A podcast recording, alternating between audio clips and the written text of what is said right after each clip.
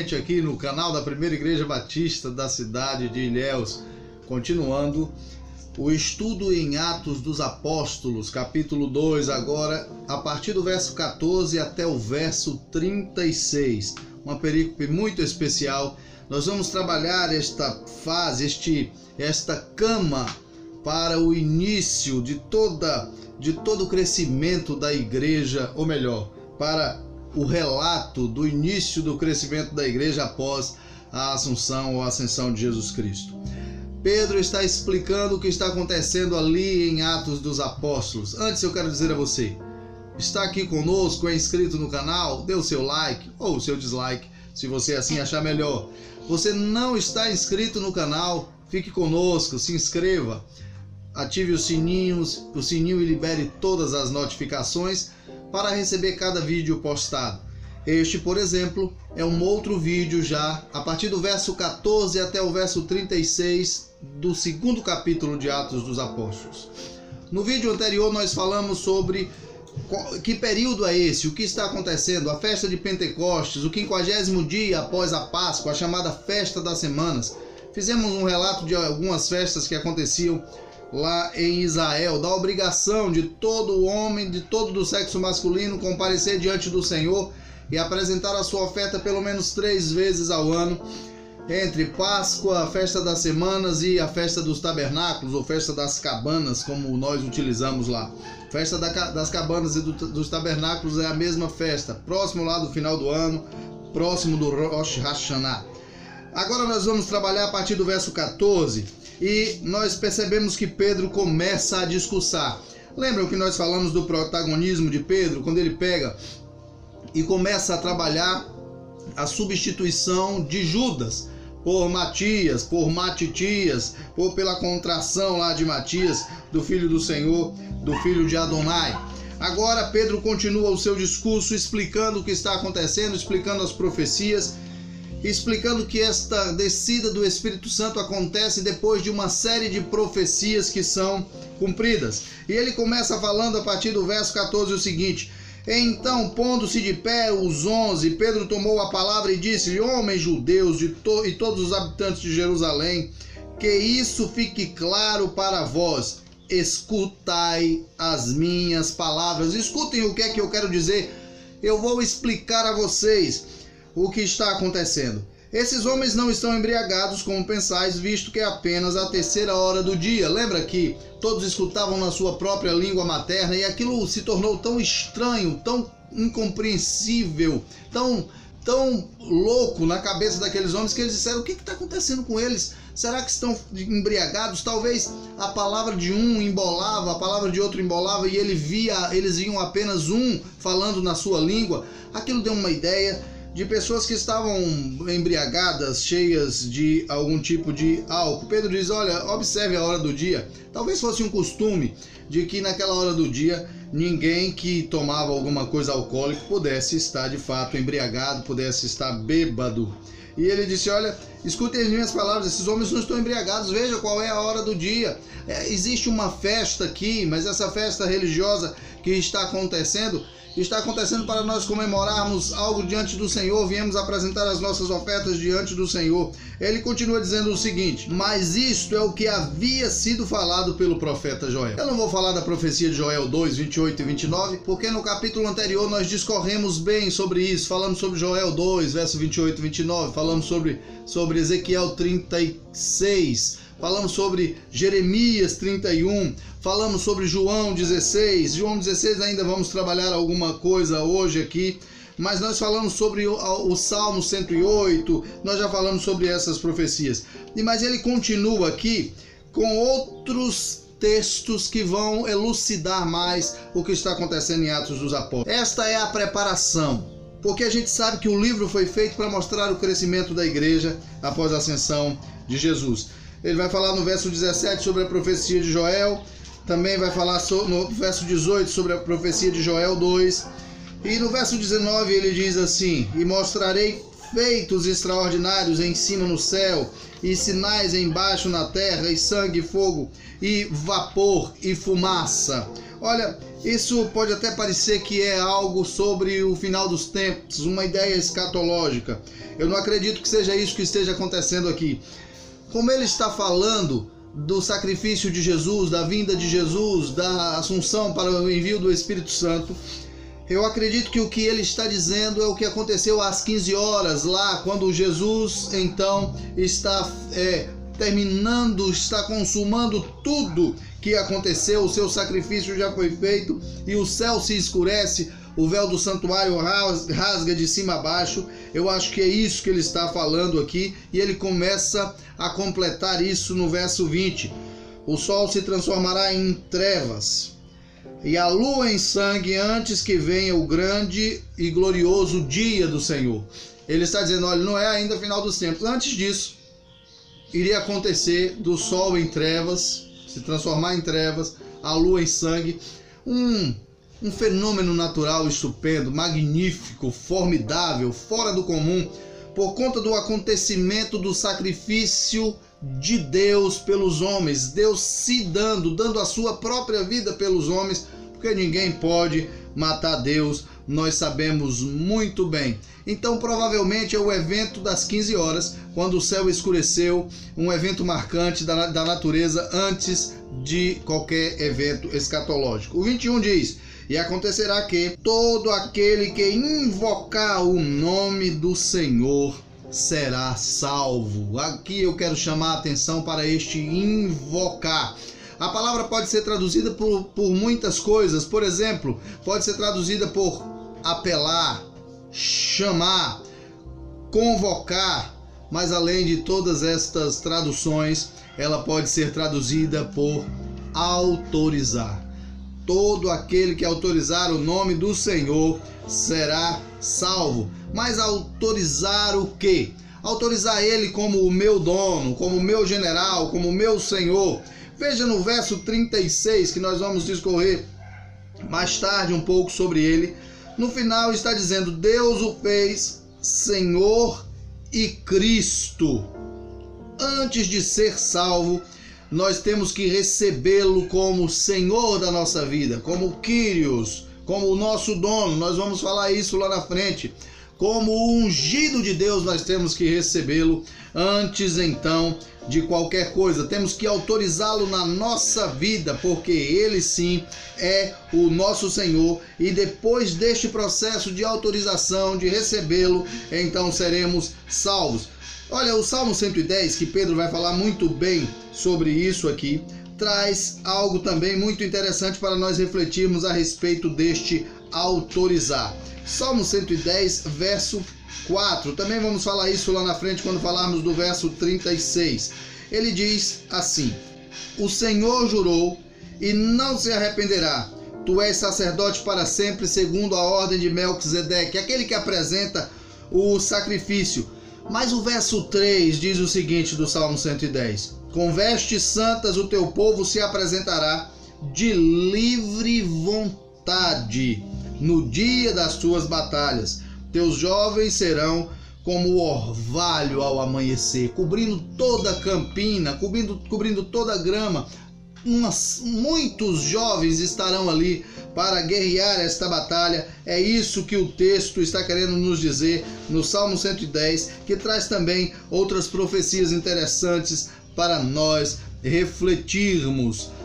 Antes de ser salvo, então, eu tenho que recebê-lo como meu Senhor porque eu preciso fazer isso de livre vontade. É o Senhor que nos dá essa condição, a condição de pela livre vontade. Muitos gostam de falar livre-arbítrio. Eu não tenho dificuldade de chamar livre-arbítrio, porque quando alguém fala sobre arbitrar sobre salvação é uma coisa, e arbitrar sobre algo que Deus nos deu condição de fazer, ou seja, julgar. Ele mesmo diz: julgar entre vós isso, julgar entre vós aquilo. Então a palavra arbítrio, arbítrio sozinha, ela não quer dizer nada. Ah, porque quem arbitra é um juiz. Cada um depende do momento que será juiz de alguma coisa. Nós temos muitos juízes, inclusive no Antigo Testamento, juízes de coisas humanas. A gente não tem condição de julgar o homem para salvação. Isso quem faz é Deus. Não temos condição de resolver a salvação. Quem tomou toda a providência da salvação foi o Senhor. E nos deu esta prerrogativa de, por livre vontade, receber este Senhor, autorizá-lo. É isso que o texto está nos ensinando aí. Autorizá-lo para que ele seja o nosso dono. Ele nos deu esta condição de fazer assim, é o que a palavra grega está nos ensinando. Agora, quando nós continuamos, nós podemos verificar o seguinte: o verso 23. Ele quem foi entregue pelo conselho determinado e pela presciência de Deus, vós o matastes crucificando pelas mãos dos ímpios. É uma palavra dirigida diretamente àqueles que fizeram aquele conselho, resolveram ali enviar Jesus para entregar aos romanos para que ele fosse crucificado pela mão dos romanos. Ele está dizendo: vocês são religiosos, mas vocês entregaram a outros para que ele pudesse ser então sacrificado a outros. E lembre-se que é Pedro ensinando aqui o que é que está acontecendo em todo este capítulo, desde quando ele pega ali o protagonismo para substituir a presença de Judas, até falar o que está acontecendo naquele momento, no quinquagésimo dia após a Páscoa, no dia de Pentecostes. Aí o 24, Deus o ressuscitou quebrando as algemas da morte, pois não era possível que fosse detido por ela, quebrando as algemas da morte. A gente sabe que não há morte que possa segurar um Deus, que possa segurar Deus. Não tinha como a morte segurar Jesus. Onde está a morte? O teu aguilhão, onde está a morte? A tua vitória não tem como ela ganhar do nosso Deus. O Senhor venceu a morte, ressuscitando, está falando da ressurreição. Mas como ele vai falar desta ressurreição?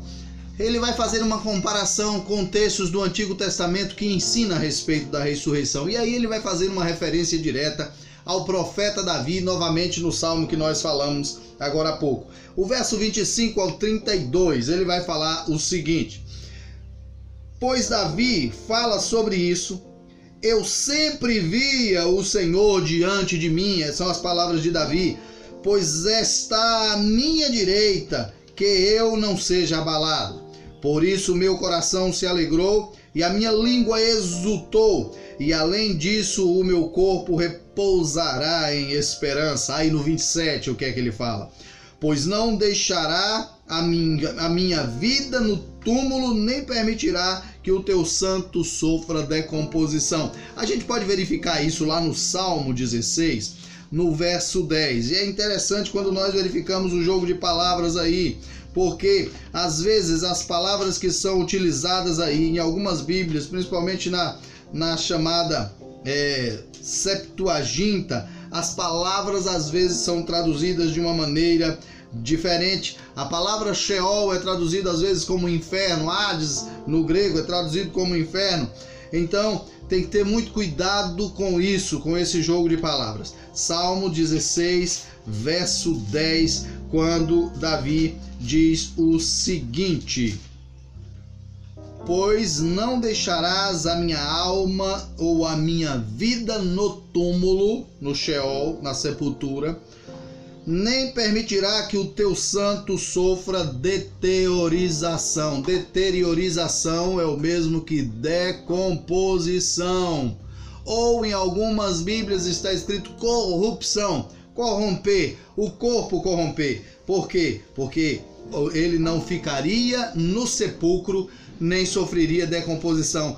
Pedro está falando exatamente da ressurreição de Jesus. Vejam só como ele diz: Meu corpo repousará em esperança. O verso 26 diz: Meu corpo repousará em esperança. No verso 23, 26 do capítulo 2, ele está dizendo exatamente isso: Olha, meu corpo vai estar lá no sepulcro repousando, mas esperando o momento da ressurreição. E é por isso que ele completa no verso 27: Pois não deixarás a minha alma no túmulo ou no sepulcro, nem permitirá que o seu santo sofra deterior, deterioração, ou seja, decomposição, corrupção, corrupção ou é, o, o corpo sofrer decomposição. É isso que ele está falando, está falando da ressurreição. Fizestes o verso 28: Fizeste-me conhecer o caminho da vida, tu me encherás de alegria na tua presença. Pois não deixarás a minha vida no túmulo, porque esta morte que será vencida por Jesus, que às vezes é traduzida por inferno, não deixarás a minha alma no inferno. Não é isso que está dizendo, está falando da morte, da vida, do, do túmulo e da ressurreição, do sepulcro e da, do ressurgimento do corpo de Jesus em vida. No verso 33, toda a explicação é para culminar nesse versículo, mostrando o cumprimento de Joel 2, 28 e 29, que nós já explicamos no verso anterior, e de João 16, de 7 a 13, quando Jesus disse que enviaria o Consolador, aquele que nos revelaria toda a verdade. Principalmente porque depois disso vai ser revelada a João todo o livro de Apocalipse com aquela linda escatologia, com aquela linda literatura escatológica. Então, neste verso 33, ele diz assim: Davi preveniu isso e falou da ressurreição de Cristo, cuja vida não foi deixada no túmulo e cuja carne não sofreu deterioração. Da, é, Pedro está explicando: olha, nós conhecemos Davi, nós sabemos desse, de, que esse patriarca foi sepultado, nós conhecemos e sabemos onde está o seu túmulo e nós sabemos que ele está enterrado. De quem ele fala então? Como profeta, Davi está falando de Jesus de Nazaré. Isso quem está explicando é exatamente o nosso querido apóstolo Pedro. O verso 32 foi este, foi a esse Jesus que Deus ressuscitou e todos somos testemunha disso. Portanto, verso 33, exaltado à direita de Deus, e tendo recebido do Pai a promessa do Espírito Santo, derramou o que agora vedes e ouvis. Ele está dizendo isso tudo que está acontecendo. É tudo isso que eu expliquei a vocês aqui. Isso começa há muito tempo, isso começa lá atrás, com as profecias, quando apontava para o momento que vocês estão vendo agora, o momento do Salvador, o momento do, da morte do Salvador, o momento da ressurreição dele e então o derramamento do Espírito, como disse Joel, como disse é, Ezequiel, como disse Jeremias e também o próprio Jesus falou sobre isso. Foi para tudo isso que eu expliquei a vocês a história sobre este momento dele estar à destra de Deus e tendo recebido do Pai a promessa do Espírito Santo, derramou agora. E vocês estão vendo e ouvindo isto acontecendo.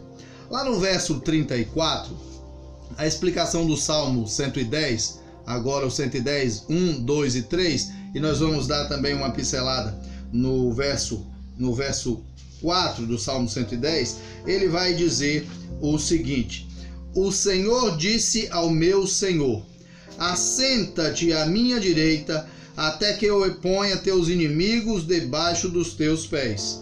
O Senhor enviará de Sião o cetro, ou seja, o poder, o controle, o cetro do teu poder, e dominarás sobre teus inimigos. Aí o verso 3: Com vestes santas teu povo se apresentará, ou seja, agora estão limpos, agora estão lavados, agora estão purificados, que era aquela ideia lá da purificação do sacerdote, e vai se apresentar com essas vestes limpas, limpas e de livre vontade no dia das tuas batalhas. Teus jovens serão como o orvalho ao amanhecer, de livre e espontânea vontade. E o verso 4 ele diz assim: O Senhor jurou e não se arrependerá tu és sacerdote para sempre, segundo a ordem de Melquisedeque. Nós sabemos que Jesus é da tribo de Judá. Jesus não é da tribo de Levi e o sacerdócio e o sumo sacerdócio era divino da tribo de Levi. Então, de que ordem viria o sumo sacerdócio de Jesus? Do mesmo sumo sacerdócio, da mesma ordem de Melquisedeque, aquele que Abraão se apresenta e dizima e recebe então toda a orientação de Melquisedeque. Jesus é sumo sacerdote dessa ordem. O verso 34 diz: ó, porque Davi não subiu aos céus, mas ele próprio afirma: O Senhor disse ao meu Senhor. Foi esse texto que nós vimos no Salmo 110.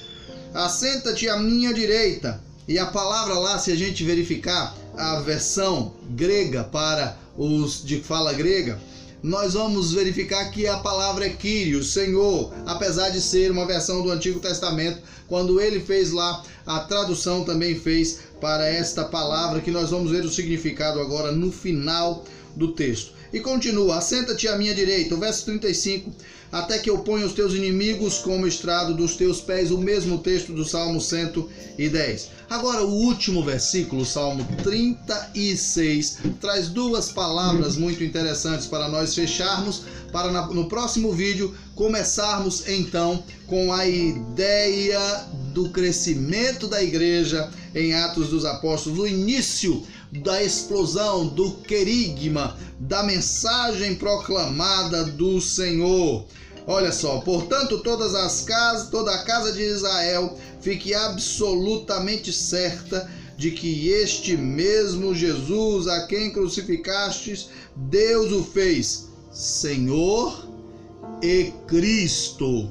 Estas duas palavras, Senhor e Cristo, Senhor, Kyrios e Christos, Christos mesmo. Senhor ou Kyrios é Senhor, amo, controlador significa Deus. Essa palavra era utilizada para uma divindade. Muitos imperadores utilizavam dessa palavra porque se achavam divinos, se achavam donos de tudo. Outra palavra para Quírio seria dono. Quando diz lá que de livre e espontânea vontade é de que ele seja o meu dono, ele agora é o meu senhor. Lembra da expressão do soldado romano quando queria denunciar um cristão? Kyrios Kaiser, o meu Senhor é César, ele queria Jesus Cristo, o meu Senhor é Jesus Cristo. Exatamente isso. Todo cristão agora de livre e espontânea vontade diz: O Senhor é o meu dono, é Ele que me guia, é Ele que sabe me levar para onde Ele quiser me levar, é Ele que é dono da minha vida para fazer da minha vida o que Ele quiser. A palavra Cristo ou Christos é a mesma palavra para Machia ou Messias é a palavra ungido.